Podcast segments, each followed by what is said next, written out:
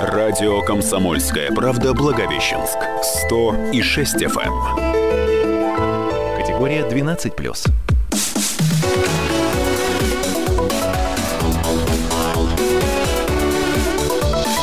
Тема дня. В Благовещенске двенадцать часов тридцать три минуты. И у нас э, не только о хлебе духовном, отец Валерий э, вернется к нам через неделю, но и о хлебе насущном, так сказать. Э, точнее, сегодня не о хлебе, а о супе. А у нас в теме дня сегодня я, Людмила Судейкина, и моя коллега Юлия Коман. Здравствуйте. Да, будем говорить об одном самом, из самых популярных блюд, по крайней мере, на российских столах. По крайней мере, мы так думаем. А на, на самом деле, не одни мы так думаем, потому что по статистике а, россияне занимают второе место в мире по потреблению супа. А, обош, обошли нас, угадайте, кто? Китайцы. Только китайцы едят больше супа, чем мы. И то я подозреваю, что это связано с плотностью населения. Мы поговорим о супе, потому что завтра нас всех ожидает Всемирный день супа. Спонсор, партнер нашей программы, магазин семейных покупок, магазин «Гарант низких цен», магазин «Аутлет». Кстати, от него у нас есть приз.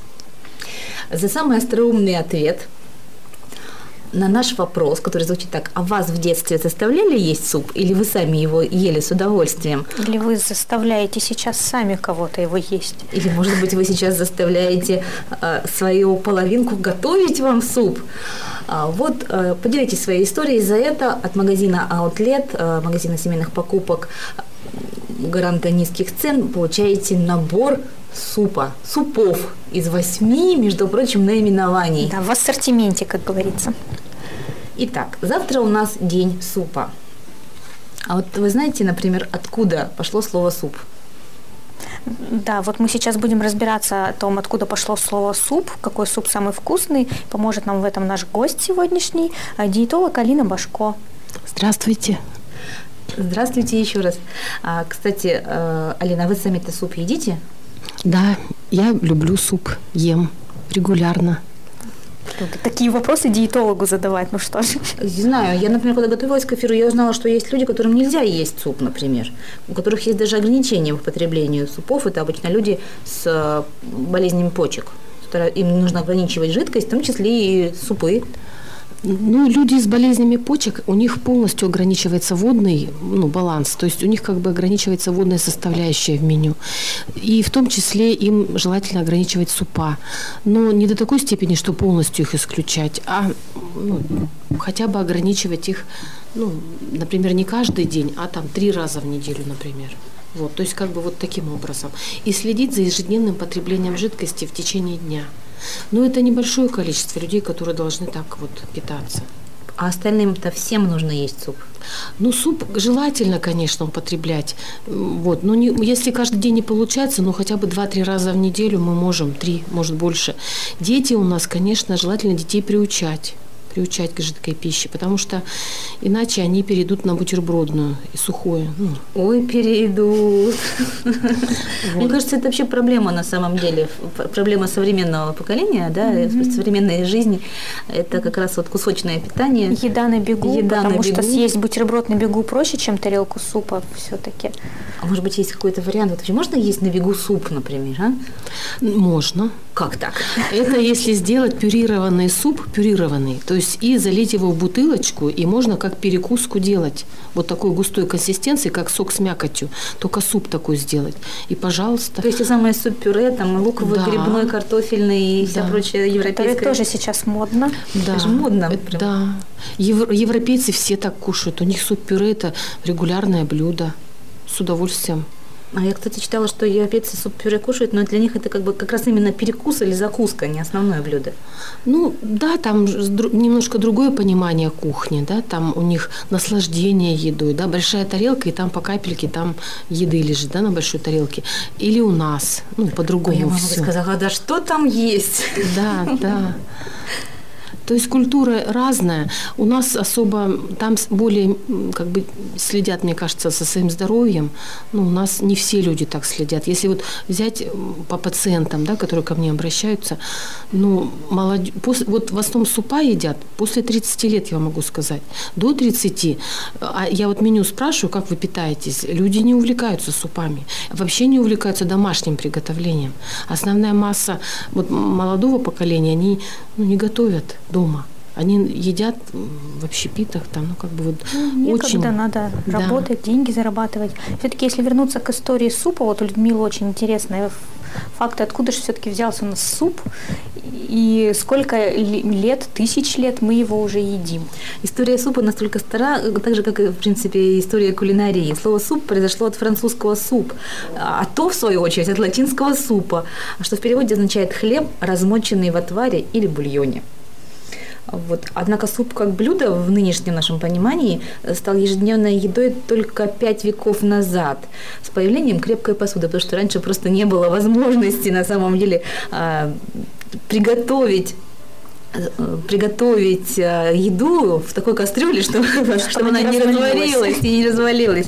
При этом в холодных странах и регионах суп возник гораздо раньше. Например, в Древнем Китае его варили еще за сто лет до нашей эры. Так вот. Ну, это логично. Конечно. И, и еда, и согреться. Ну. Да, кстати, кстати, у нас в России появился, слово «суп» появилось и активно было введено, угадайте, кем? Петр Первый. Конечно, тогда он... Человек, который много чего нам ввел и привел. И заготовил, да. А раньше блюдо, тем не менее, в российском, на российском столе существовало, называлось «похлёбкой». Вот.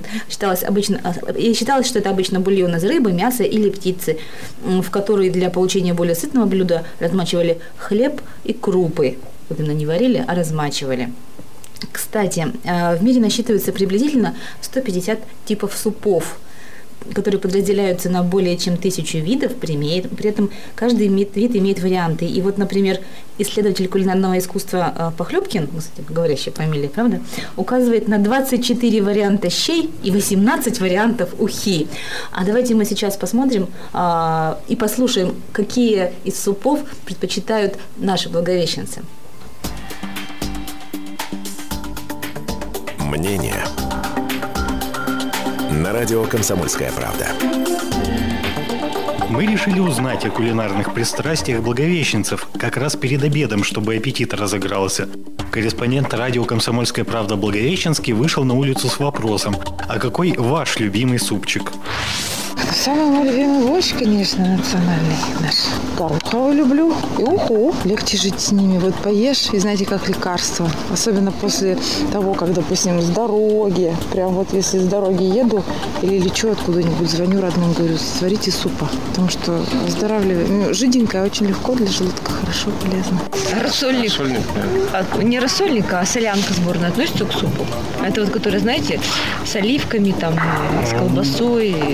Ну, вообще, конечно, суп всякий едим. Ну, пожалуй, наверное, домашняя лапша с курицей. А потому что вкусно.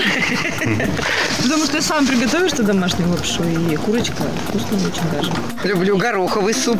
Любим. И она любит, и все мои внуки любят. А больше всего у меня внук любит вермишелевый. Не знаю, он нежный такой для него, он кажется. Вот, он его обожает. Ну, вообще, все супы, которые мы варим, все едим. И всем нравится. Ну, не очень как-то. Почему? Не знаю. Есть намного вкуснее блюда, чем суп. Крем-суп еще можно какой-нибудь, а так нет. Можно без супа прожить. Любим, варим, кушаем все супы. Рассольник, борщ. Ну, как их можно назвать любимыми? Они все вкусные по-разному, конечно, но предпочитаю эти. Как видите, сколько людей, столько и супчиков, то есть мнений. Приятного аппетита. Мнение. На радио «Комсомольская правда». Да, как мы видим, супы люди до сих пор едят, любят. И даже те, кто говорит, что можно прожить без супа, все равно говорит, что можно какой-то все-таки супчик и попробовать. А у нас приходят уже комментарии от наших слушателей в WhatsApp. Напомним, номер телефона восемь девятьсот шестьдесят восемь двести сорок... Нет, это WhatsApp. А телефон эфира двадцать девятнадцать семьдесят четыре. А я говорила телефон WhatsApp как раз до того, как меня перебили. восемь девятьсот шестьдесят восемь двести сорок шесть двадцать пять девяносто семь. По этому номеру мы ждем от вас комментарии. Заставляли ли вас есть суп? А может быть, вас не заставляли? Не надо было заставлять ли есть суп? Вы и так его любите. И вот что уже нам пишут. Сейчас и заморочки нет, чтобы приготовить суп. Картофан почистил, пакетик высыпал, через двадцать минут готово. Это вот к вопросу о... О том, готовит ли молодежь да. супы и ест ли она их. Вот последний комментарий отсюда.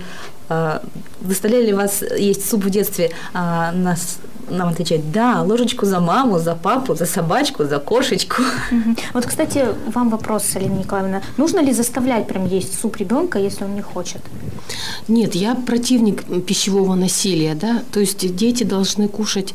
Во-первых, родители должны транслировать свое пищевое поведение, и родители должны показывать пример. И когда дети смотрят, что кушает родитель, то они и сами будут так же кушать. Если А полезные советы о том, что делать для того, чтобы ваш ребенок ел суп, мы узнаем буквально через две минуты. Напомним, что партнер сегодняшней программы про суп – это магазин больших, магазин семейных покупок «Гарант низких цен», супермаркет «Аутлет».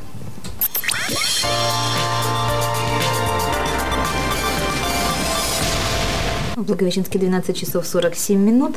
Это тема дня. Тема дня у нас сегодня. Любите ли вы суп так, как любим его мы? И почему же вы его не любите? А партнер программы Центр больших покупок «Гарант низких цен», магазин «Аутлет», расположенный в Благовещенске на Лазо два. К слову, они предоставили нам набор супов как приз для самого большого любителя супа, который оставит нам самый хороший комментарий или дозвонится в эфир, расскажет, как его в детстве заставляли есть суп. И своими историями вот уже делятся нам в WhatsApp, пишут. Еще как заставляли. Помню, сижу такая лет в шесть, и борщ жирной пленкой покрывается. Есть его хочется все меньше и меньше. Бррр. Действительно, такие воспоминания травмирующие. Наверное, вот потом как-то это отразилось на взрослой жизни. А у нас сегодня в гостях, напомним, диетолог Алина Николаевна Башко. И вот вам вопрос. Расскажите, пожалуйста, как правильно ребенка мотивировать на то, чтобы он ел суп? Потому что это, ну, действительно полезно. Да, кстати, наши слушатели в WhatsApp нам пишут, да, мои не любят суп. Что же делать? Ну, мотивировать можно каким образом? Во-первых, нужно у ребенка уточнить, из чего он хочет суп. Может, он хочет там с горошком, может, он хочет, он хочет с вермишелькой. Из черепахи. Да, можно обыграть, тарелку красиво украсить, купить детскую тарелку, чтобы там было нарисовано, ну, вот, рассказать какую-то сказку. С детьми надо играть. И когда вот играючи, можно спокойно, ну, накормить ребенка супом. Можно выбрать, ну, то есть предложить ему, ведь супов большое многообразие. Вы можете приготовить суп на основе тех блюд, вот вторых, которые он любит. Любит он вермишельку, сделайте вермишелевый суп. Можете с маленьких порций начинать. То есть вот, но и примером должны быть родители. Вот, например, папа какой сильный, он ест суп. Это же все можно обыгрывать и рассказывать. У меня даже пациенты были, которые детство помнят свое, когда у них слезки капали в суп. Понимаете, вот они, это у них память детства. То есть вот это тоже, ну, то есть надо все-таки да. не творчески подходить а... к процессу.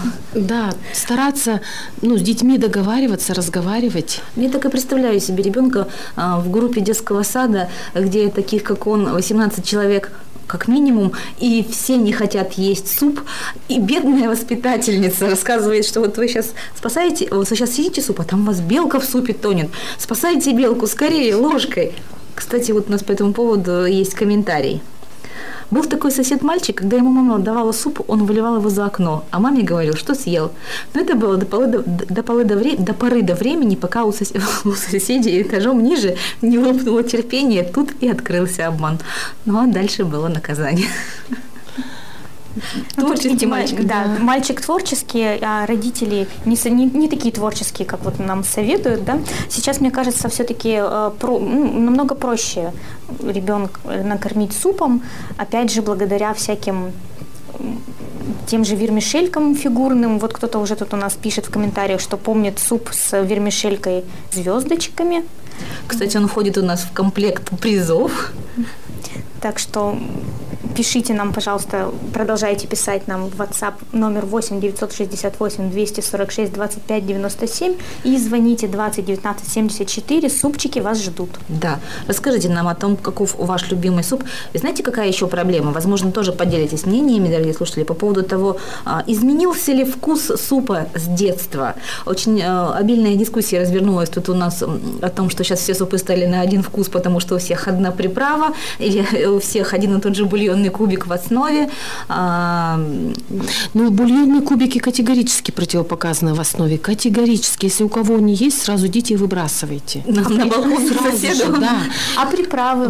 Почему? Приправы можно сухие, в виде сухих, вот, например, там, ну, там. Ну, вот продается же прям готовая приправа, готовые. Она там и с солью, и совсем. Нет, вот нет. Вот, вот вы берете, просто идете вот по лавкам и берете там укроп, петрушку. Если у вас это замороженное есть, прекрасно, готовьте, ну, летом все это. И используйте сухие травы. Не берите вот эти сборные, где на этикетке там какие-то ешки. Это очень опасно, это очень опасно, потому что э, усиливаются вкусовые особенности этого супа, да, то есть получается суп более концентрированно усилен вкус. И люди просто потом подсаживаются на эти вот, ну, эти приправы, как бы, понимаете, химические. Вот. Как, вот, как кошки, собачки любят корм, да? Точно так же, если человек ест вот с этими ешками, вот с этими БАДами, которые усиливают вкус, это же для промышленников, да, которые выпускают вот это все, то есть стараться нату- натурализировать питание. Сейчас это опасно, не так это полезно, эти кубики. То есть качество питания, за качеством питания следить нужно? Дело в том, что очень вот повысился... Вот дети, посмотрите, здоровья практически ни у кого нет. Начальная школа, а у них там семьдесят процентов детей с какими-то проблемами. Нет ребенка, который полностью здоров. А если мы посмотрим, как ребенок кушал, вот даже посмотрите в супермаркетах, что дети берут. Ну, всякую химическую гадость. Все это на уровне детей, на уровне глаз детей. Все это на кассах, понимаете, вот это если... Да. Ну, на самом деле у детей есть родители, которые должны следить за их питанием. И да? быть примером. Быть, и примером. быть примером. Вот я знаю, что у Юли есть очень интересный э, жизненный опыт, что даже общественное питание, на которое мы часто жалуемся, может быть при этом хорошим и качественным. Да, я просто недавно обратила внимание, в одном из кафе сидела, заказывала, заказала свой любимый суп, который я там уже, ну, лет десять кафе это точно существует у нас в городе, лет десять я там этот суп и беру. И я обратила внимание, что вкус за десять лет не изменился, и даже цена всего рублей на двадцать, наверное, выросла. То есть для меня это показатель. Хорошо готовят. Это, это тоже выход. Если человек или вот на ходу где-то беляшек, да, или что, лучше пойти в столовую, если ты не взял с собой, и, ну, поесть первое, второе.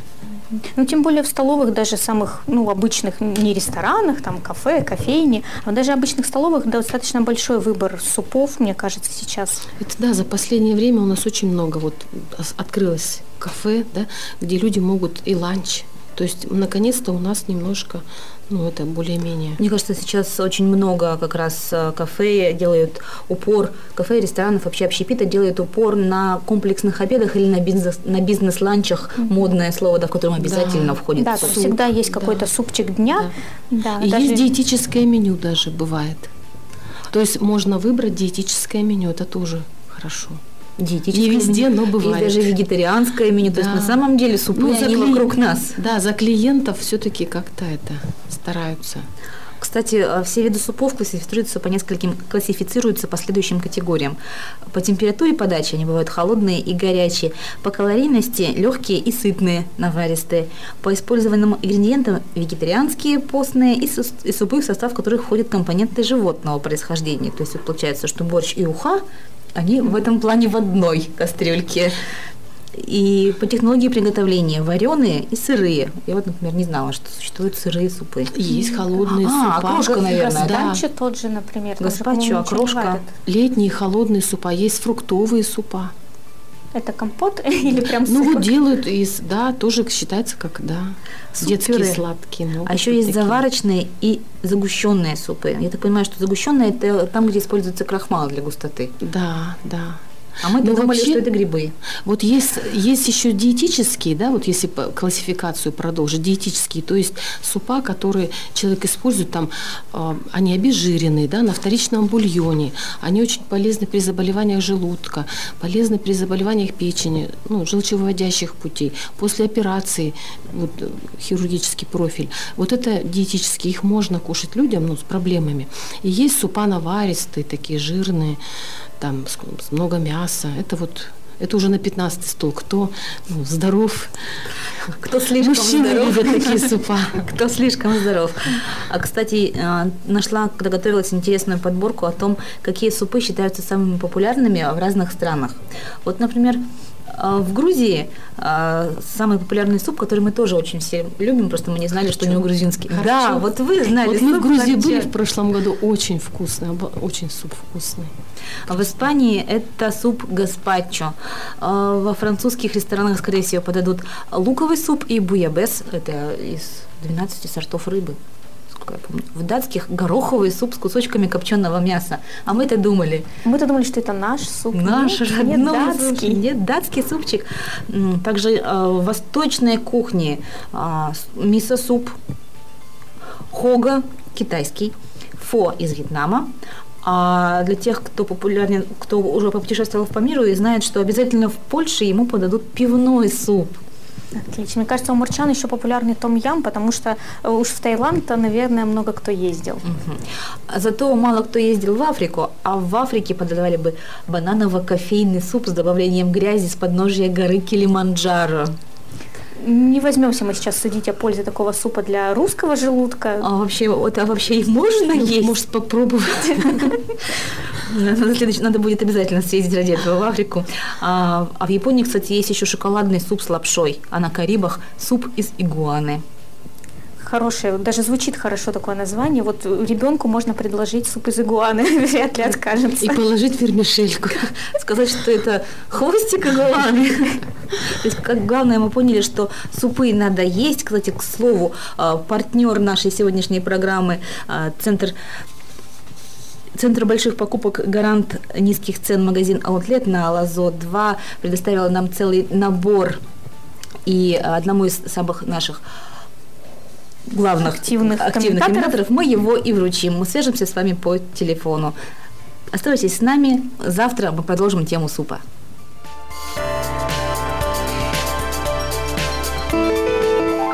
Радио «Комсомольская правда» Благовещенск. сто и шесть эф эм. Категория двенадцать плюс.